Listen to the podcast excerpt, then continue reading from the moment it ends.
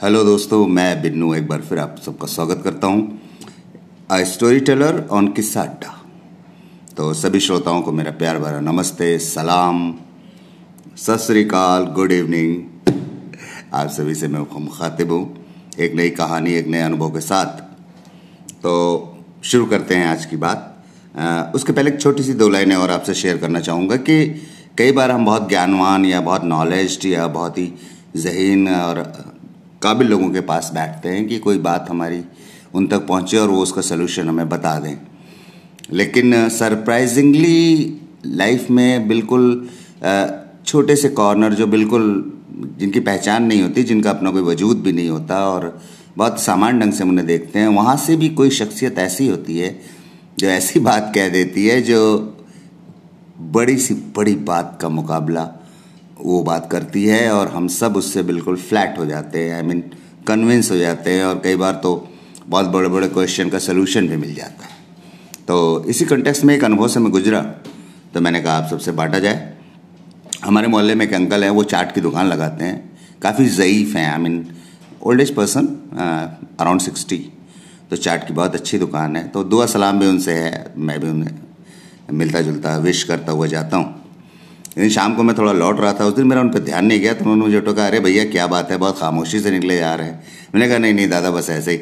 नमस्ते, आप कैसे हैं? ये, वो। कहना अरे, आइए, बैठिए पाँच मिनट। तो खैर, मैं चला गया। बोले, कुछ खाएँगे? मैंने कहा, चलिए, खिला दीजिए कुछ। ऐसे बातें होने लगी।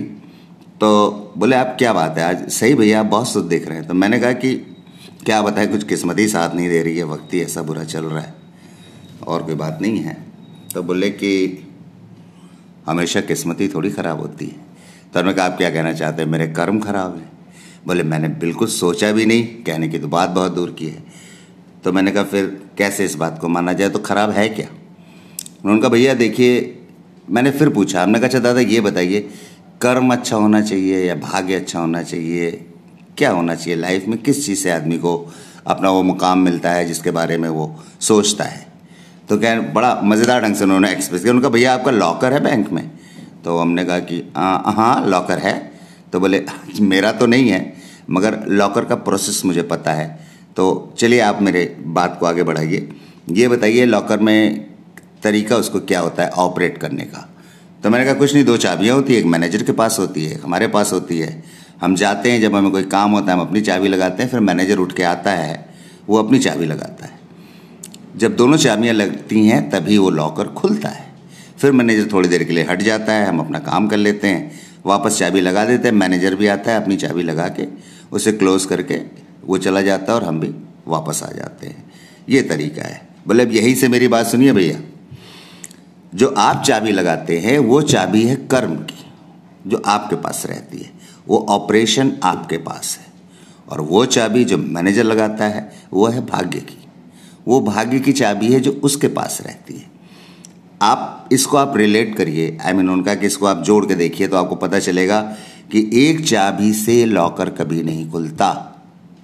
एक चाबी लगाने से, चाहे वो मैनेजर की हो या आपकी हो लॉकर खुल ही नहीं सकता। उसका एक सार्वभौमिक नियम है कि जब दोनों चाबियाँ लगेंगी तो लॉकर अपने आप खुल जाएगा।